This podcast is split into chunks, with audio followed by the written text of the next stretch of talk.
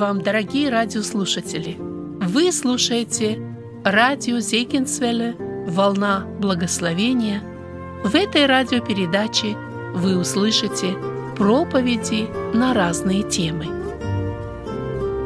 Говорит Александр Кириллович Сипко.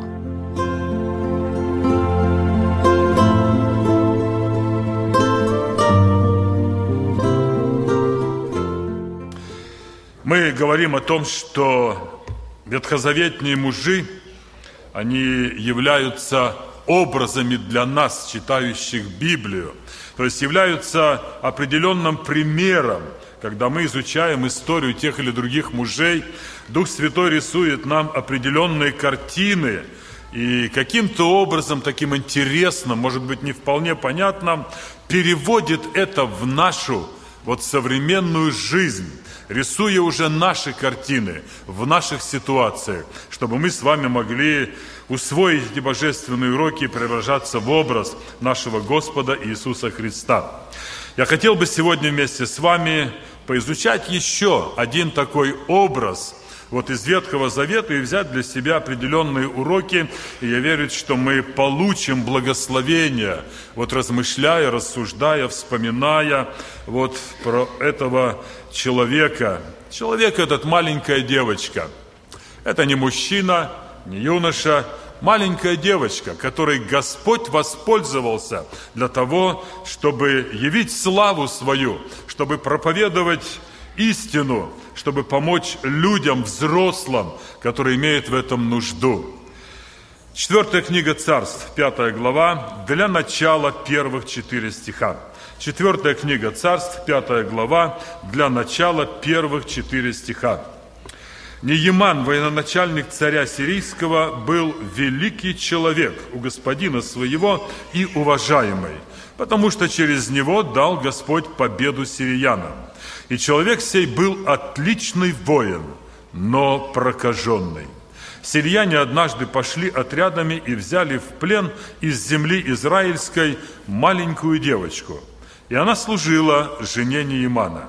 И сказала она госпоже своей, «О, если бы господин мой побывал у пророка, который в Самарии, то он снял бы с него проказу его». И пошел Нейман и передал это господину своему, говоря, так и так, говорит девочка, которая из земли израильской. Вот для начала мы вот эти стихи прочитали, и давайте попытаемся взять для себя некие уроки, которых здесь очень и очень много. Вообще история Неимана, она очень и очень удивительна, и она очень поучительна, правда, братья и сестры? Когда мы читаем, я думаю, что разные чувства переполняют наши сердца, наши души. Мы наслаждаемся чтением этой истории, мы удивляемся, мы восторгаемся, мы где-то разочаровываемся. И тем не менее, Дух Святый, работая в нашем сердце через эти образы, помогает нам в нашем духовном становлении. И это очень замечательно. Человек, мы с вами прочитали, он был великий у господина своего, и он был уважаемый. И дальше идет, но прокаженный. Вы знаете, в этой жизни немало людей, которые уважаемы, которые почитаемы, которые имеют богатство, которые много имеют. Но почти у каждого человека, самого счастливого в этом мире, обязательно есть «но». Проверьте, Почитайте, исследуйте, посмотрите, и вы в этом убедитесь.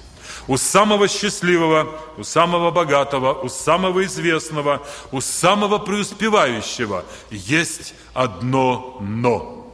Вы знаете, я так думал, почему Господь допускает в жизни каждого человека вот это «но».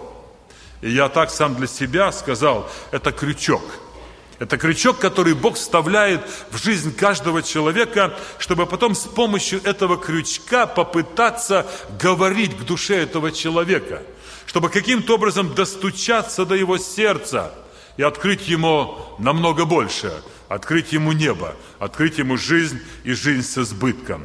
Человек, Нейман, был великий, он был уважаемым у господина своего, но и после этого «но» прокаженный. Я не буду говорить о проказе, страшная болезнь, много об этом говорят братья, читаем и так далее. И вот у этого человека в доме оказалась девочка, израильтянка. Она служила госпоже, жене Неймана. Историю мы тоже знаем. Она была захвачена в плен, как мы с вами прочитали. Вот, и она была здесь рабыней в этом доме. Мы не знаем, Писание скрывает и не говорит нам о том, вот, чему, какие уроки, какие классы проходила эта девочка дома, какие семинары она слушала, были ли там такие встречи, мамы дошколят или там папы дошколят, ничего не написано. Но удивительно, что эта маленькая девочка, находясь в своем доме, она знала очень и очень замечательные и серьезные вещи. Она знала, что в ее стране, на ее родине есть один человек, один человек, который имеет Божью силу, который может исцелять. И эта девочка знала. Эти уроки, я верю, ей были преподаны в ее доме. Ее мать, родители, не знаю, кто там, близкий, бабушка, дедушка, но она каким-то образом получила эти знания, и это было очень дорого. Я хочу, дорогие друзья, чтобы мы сегодня вот отсюда уже взяли для себя урок. У нас у всех есть дети, у нас у всех есть внуки, у нас у многих есть правнуки, у нас есть наши младшие братья и сестры, детишки, которые с нами. Зададим себе вопрос, какую информацию они получают в нашем доме, что мы им расскажем – что они могут сделать, когда пойдут в эту жизнь, окажутся на чужбине – может ли Господь воспользоваться ими, вот этими маленькими девочками и маленькими мальчиками? Я думаю, что это для нас должно быть каким-то толчком. Мы многое пытаемся дать нашим детям. Мы о многом заботимся, мы о многом думаем. Но вот эта девочка в доме, у себя на родине получила такие вещи, такие знания, которые пригодились не только ей, но послужили для спасения взрослых людей. Удивительно, как Бог пользуется. Дорогие друзья, она не просто знала Елисея. Придя к Нейману или к жене Неймана, она говорит, я слышала, там есть человек, и, ну, может быть, вы попробовали бы, может быть, и вам там поможет. Я слышал, он там кое-что делает. Она так не говорила. Она твердо верила в силу Елисея. Да? Она твердо знала, что если бы Нейман пошел туда и повстречался с ним, то он, она говорит, он снял бы с нее проказу. Какая уверенность, какая твердость вот в сердце этой маленькой девочки – Удивляешься, друзья дорогие, я хочу, чтобы мы проверили себя, у нее не было ни тени сомнения. Она не говорит, может быть, он помог бы вам. Она не сказала, я все-таки советую ему пойти туда, ну а вдруг получится. Нет, она говорит, я точно знаю, если только он пойдет к нему, к этому пророку, он снимет с нее, с него проказу. Братья и сестры, сейте семена веры и божественной любви в сердца ваших детей. Сейте, невзирая ни на что. Продолжайте эту работу. Мы не знаем, что ожидает нас, но мы будем счастливы, когда узнаем, что наши дети, наши внуки, выйдя в эту жизнь, на самостоятельные пути и дороги, будут такими твердыми, как эта девочка. Я думаю, что для нас больше радости не будет и не может быть. Это мечта, это слезы, это боль, это чаяние всех нормальных родителей. Всех нормальных родителей, бабушек и дедушек. Она твердо говорит, он снимет с него проказу, если он туда пойдет. Урок для нас. Итак, Нейман соглашается. Он приходит к царю, у которого находился на службе, и рассказывает эту историю. И царь благословляет его в путь, и он говорит, я напишу письмо вот туда царю, а ты возьми подарки. И он берет с собой подарки, золото, серебро, перемены одежд, охрана, кони, войско, и идет. Согласился, он пошел туда. Господин дал ему сопроводительное письмо, или царь ему дал, вот, и в письме написано, вот я посылаю к тебе слугу моего, чтобы он снял с него проказу. Бедный царь, когда прочитал это письмо, мы дальше находим об этом, да, написано, он разодрал одежду свою, он испугался. Я никогда не снимал ни с кого проказу. О чем ты пишешь? И он говорит, это предлог, чтобы снова развязать войну. Вот такой был страх у этого царя. Друзья мои, я думаю, что мы не должны осуждать и Неймана, который взял с собой подарки, который взял с собой золото, серебро, перемены одежд. И даже если у него были мысли каким-то образом поблагодарить и заплатить, если получится все хорошо, и с меня будет снята проказа, я должен отблагодарить буду этого человека. Не будем его судить. В принципе, сам момент и чувство благодарности за то, что нам делают добро, оно должно быть в нас – мы не должны быть теми людьми, которые считают, что мне все обязаны, мне все должны. Мы должны все-таки иметь это чувство. Поэтому то, что сделал Нейман, это все остается на своем месте. И вот когда приходит он туда и говорит царю, и удивительная история, царь, и он даже не знал, что в его земле есть такой пророк – в его владении есть такой человек. Он много чего знал царь, он много чего имел, он распоряжался судьбами других людей, но не знал такой вещи, что в его государстве есть пророк Божий, который снимает проказу. Братья и сестры, где бы мы ни жили, какие бы цари нам, нами не управляли, не будем думать, что они все знают – у них много советников, у них много тех, которые окружают великих людей, царей, президентов, пишут доклады, информацию составляют, все делают. Но они могут не знать, что есть великий человек, пророк, и наша обязанность, и наша ответственность, чтобы мы об этом думали, друзья. И вот здесь мы находим урок для себя. Какой урок? Ошибку, дорогие друзья, делает Неиман – Девочка не говорила ему про царя, правда?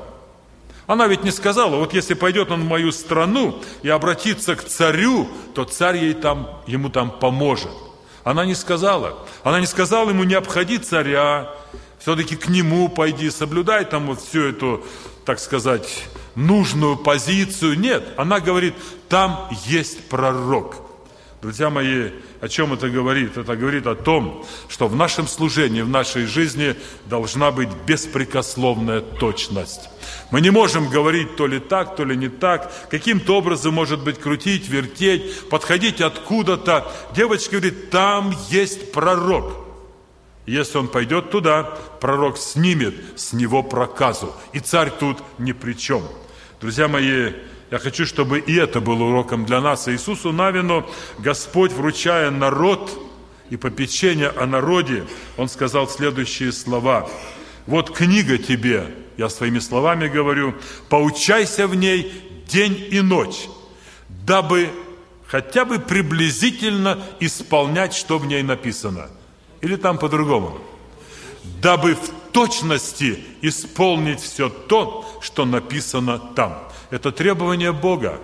И девочка точно сказала, там есть пророк, пойдешь к нему, он снимет проказу. Братья и сестры, мы живем в такое время, когда библейская точность сегодня интересует все меньше и меньше людей. И это должно заставить нас, не боюсь этого слова, испугаться, дабы в точности исполнить все то, что написано в ней. Так было сказано Иисусу Навину. И это сегодня урок для нас, дорогие друзья. Мы должны помнить это. И хотя бы вот эту одну точность, мы должны держаться ее, мы должны крепко ее держаться, как было сказано сегодня, зубами, если нужно. А эта точность заключается в чем? Спасение только во Христе Иисусе. 4.12. Деяния апостолов. Ибо нет другого имени под небом, которым надлежало бы нам спастись. Помните, да? И когда кто-то из нас начинает говорить и допускать, что кроме имени Иисуса Христа есть еще возможность, этим самым мы унижаем жертву Христа. Этим самым мы обесцениваем ее, и этим самым мы губим души, потому что мы говорим не точно. Точность в том, что другого имени под небом нет. Есть один пророк, Иисус Христос. Есть один путь, одна истина, одна жизнь. И мы должны твердо держаться этого упования. И не дадим себя втащить в это искушение, даже если кого-то увидим с Библией в руках, молящегося или еще что. Но если он не исповедует единого имени и единого пророка, друзья мои, будьте осторожны. Так говорит нам вот этот библейский образ.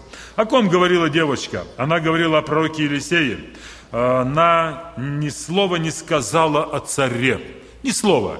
Она сказала, нужно идти прямо туда. Все, Спасение только у Христа. Будем это помнить, друзья, и будем об этом говорить. Наша задача указать каждому грешнику путь к нашему Господу, который был распят на кресте Голгофы, указать путь именно туда, потому что грешнику больше никто не поможет. Потому что грешника больше никто не спасет, а только наш Господь и Спаситель Иисус Христос. Итак, когда будем читать дальше со стиха 8 по 12, мы там найдем следующее. Нейман приходит вот к Елисею, и желание освободиться, оно влечет его. Я думаю, что мы соглашаемся, что болезнь, тяжелое, трудное обстоятельство в основном людей поворачивают к Богу. Кого-то надолго, кого-то навсегда, а кого-то только на мгновение, чтобы получить исцеление, и человек уходит снова от Бога. Вот. И вот здесь посмотрите, ну, что происходит, что происходит. Он преодолевает все эти переживания, приходит, вот, на уровне царя ничего не получилось, на уровне царя проказа не была снята, он остается с ней, и я понимаю его сердце, его переживания, но Нейман все это преодолевает и все-таки идет туда, к пророку Елисею, приходит в его хижину. Представьте себе царю после всех его палат, после всех его, так сказать, прелестей, вот этого богатства, прислуги, прийти в какую-то хижину. Одно вот это, оно, я думаю, было для него непросто. Мы сегодня утром ехали вот с братом Павлом на служение, и так в машине рассуждали и вспомнили Новоходоносора, вот Божьи пути. Бог благословил его, дал ему власть, дал ему силу. Потом за гордость, за такое высокомерие Бог заставил его кушать что? Траву. Оброс он шерстью, как лев. И представьте себе, вот мы знаем, вот, ну, вот Обама, да, президент страны. Вот завтра Бог прогневается, и мы будем видеть, как он пасется там на лужайке перед Белым домом, на четвереньках и жует траву. Ну, примерно так, да, так, так Бог сделал. Я думаю, что смеялись бы очень многие и говорили, так тебе и надо – Пожалуйста, вот ты на кого похож, ты царь, траву ешь. Проходит время, и Бог возвращает этого царя на царский престол.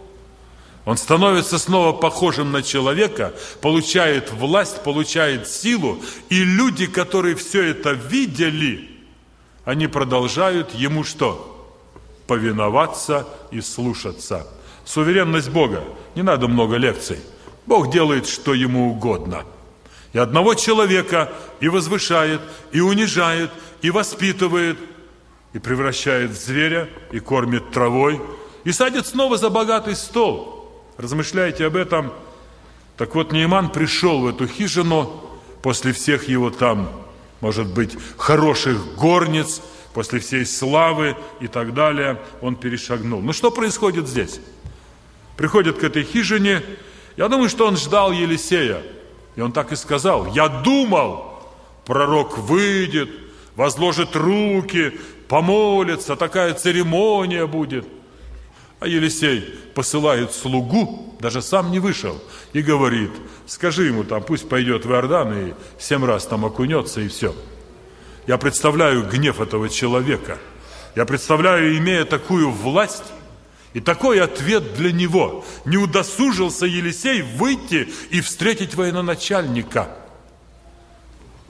Я думаю, что немногие из нас тоже пережили бы такое. Но тем не менее, это произошло. И он должен был прийти сюда, в землю, которую он захватил.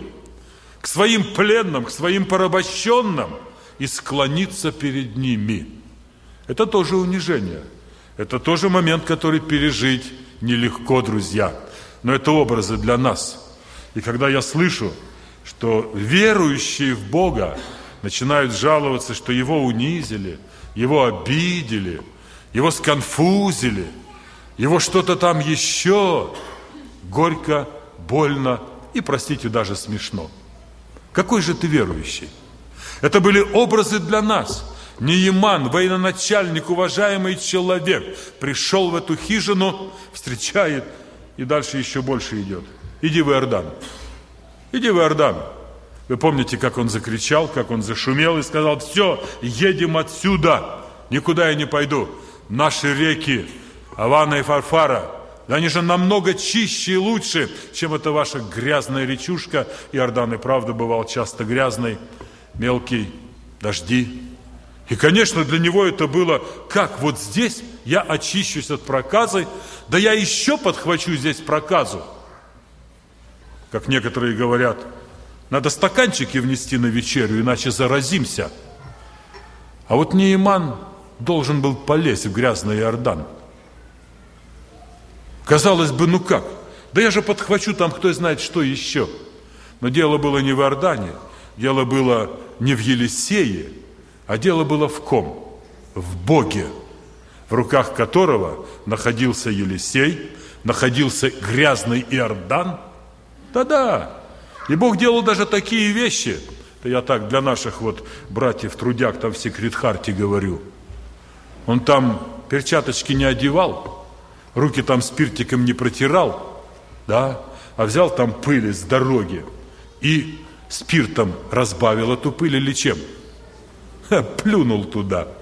Плюнул, сделал брение и глазки помазал, и тот что? Братья и сестры, не надо Господа унижать.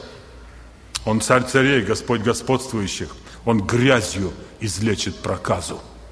Нет, я не, уже, не унижаю никого. Я не призываю сегодня к грязной жизни. Упаси Господь. Я просто хочу, чтобы мы не смешивали Господа с тем, что к Нему никогда не пристанет. Его кровь, Его сила, она омывает и очищает. И поэтому здесь мы находим, произошло то, дорогие друзья, зачем Нейман пошел. Друзья мои, проказа, она не может убить гордыню Неимана. Это очень серьезно. Почему? Потому что гордость жила. Потому что он не мог понимать, как это может быть. Грех не умирает вместе с человеком, грех не гибнет от проказы, грех не умирает от рака, дорогие друзья. Грех умирает только от крови Господа Иисуса Христа. Только кровь Христа очищает от всякого греха. Но в данном случае вот эта проказа, она была снята с него. Он пошел, окунулся, посмотрел, и тело было, как тело малого ребенка. Друзья мои, я хочу, чтобы мы с вами брали для себя урок. Когда Господь говорит мне и тебе – через свое слово, что мы должны сделать, мы должны доверять Господу. Никакие внешние обстоятельства, никакие внешние смущающие элементы не должны меня и тебя остановить. Мы должны верить во всемогущество Бога. И какой бы высотой мы ни пользовались в этом мире, на какие бы ступеньки мы ни поднялись, вот здесь, в этом мире, друзья, если Бог завтра опустит тебя и меня – туда, в грязный Иордан, и посчитает нужным, чтобы очистить от какой-то проказы, не сопротивляйся, не сочти это унижением, и не сочти это тем, что тебя умолили, унизили, растоптали или что-то сделали еще. Нейман сегодня – это образ для нас. И он получил то, от чего страдал и от чего переживал. Путь смирения, дорогие друзья. Мы с вами живем во время, когда много вещей – которые нас тоже смущают. Даже библейские принципы, даже библейские заповеди, они ведь смущают даже верующих людей. И мы можем спрашивать себя, а можем не спрашивая, молча в себе носить и переживать, блаженны плачущие. Мы об этом говорили недавно, Матфея Евангелие разбирая. Да какое же блаженство в следах. Да кто из нас хочет плакать? Да мы просим, Господи, всем обидчикам моим, пожалуйста, Ты судья справедливый, отомсти, а то, может быть, я не додам.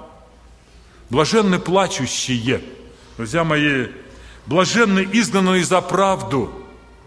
Да кому это охота быть изгнанным? Да мы же справедливости ищем. Но Бог ведет нас и говорит, пойди, пойди в этот Иордан, окунись там семь раз. Да, грязная вода, но проказа и грех будет омыт, исчезнет все.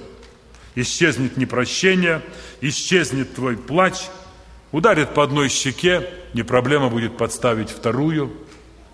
По-человечески сложно.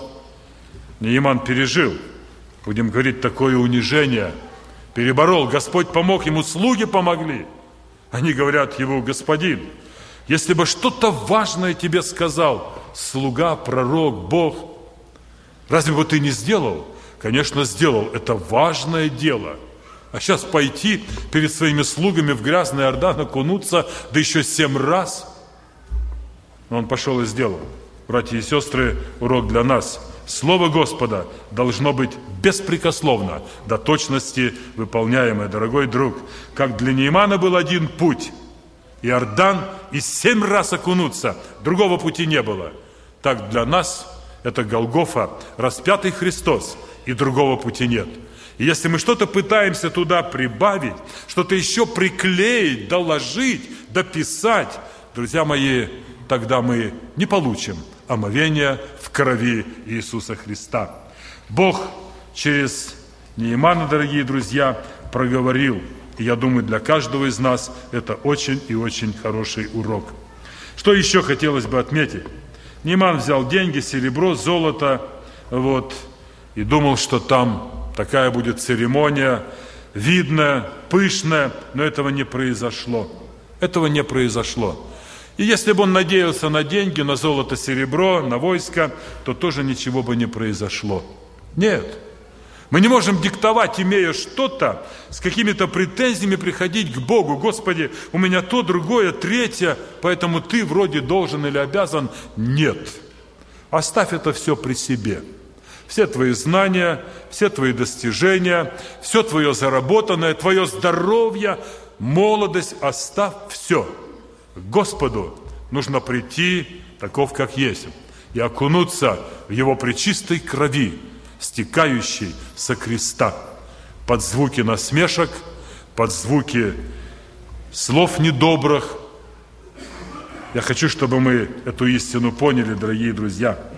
Сегодня многие извращают библейскую истину.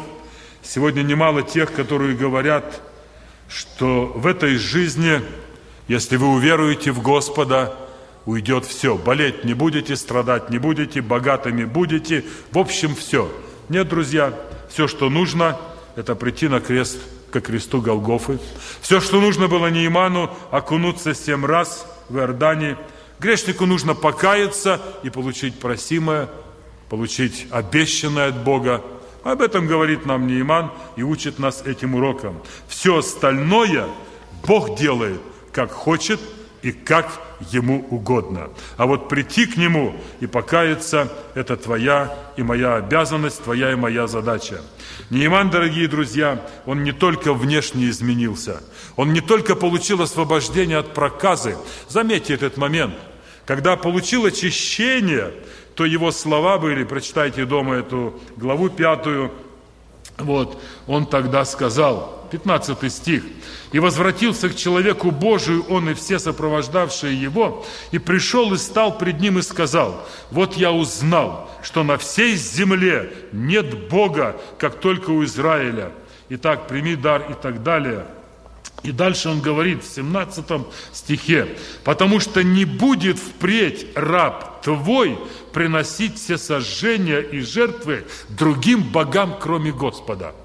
Представьте себе, военно-начальник царя сирийского, человек уважаемый, богатый, сильный, известный, говорит пророку Елисею, отныне я теперь что, твой, твой раб. Здорово. Проверим себя. Я не буду развивать и мысли. Готовы ли мы, когда побудем на Голгофе, прийти и кому-то из наших братьев, сестер сказать, я побыл на Голгофе, Я примирился с Господом. Брат мой, я готов быть рабом тебе. Я готов тебе служить. Простой урок, простой вопрос. Но Нейман сказал эти слова. И больше никому я не буду служить, как живому Богу. Друг дорогой, ты принял крещение, ты обратился, ты покаялся. Сказал ли ты это слово после того, когда принял крещение? Отныне я никому больше не буду служить. Я буду служить живому Богу, который дал мне это прощение. Мои мысли будут только о Боге. Мое время будет только для Бога. Мое сердце будет только для Бога. Моя жизнь будет только для Бога. Нейман учит сегодня меня и тебя. К великому сожалению, сегодня еще в жизни некоторых осталось немало башков. Вроде и в Бога уверовал, вроде и проказу Бог снял, вроде и на Голгофе побыл, а остаются еще разные боги. Это может быть Бог славы, Бог моды, Бог развлечения и многие другие, не будем перечислять. Я просто хочу, чтобы образ Неймана сегодня в твоей жизни начал воплощаться в жизнь. Иному Богу, другому Богу я служить не буду. Я раб твой. Так сказал великий человек пророку, пророку ничего не значащему в глазах людей. Помоги нам в этом, Господь. Усвоим эти уроки, братья и сестры. Это путь, ведущий не только в небо. Путь смирения, путь унижения. Это не только путь, ведущий в небо. Это путь, ведущий нас уже здесь, на земле, к величайшему счастью. Когда мы в смирении перед Господом ходим, когда мы не боимся этих унижений – ради Господа, на пути Господнем, мы получаем огромное счастье и огромное благословение. Хочешь ли его получить? Встань сегодня на путь смирения, встань сегодня на путь служения, опусти твою гордую голову и скажи, Господи, я готов сегодня быть не судьей всем братьям и сестрам, я готов сегодня не осуждать там проповедника, певца, кого-то, служителя, церковь. Нет – я на Голгофе побыл. Я омыт кровью Твоей. Я сегодня говорю, я раб Твой, сестра и брат. Это единственный путь. Пусть Господь поможет тебе и мне. Ему слава за все. Аминь. Вы слушали проповедь Александра Кирилловича Сипко.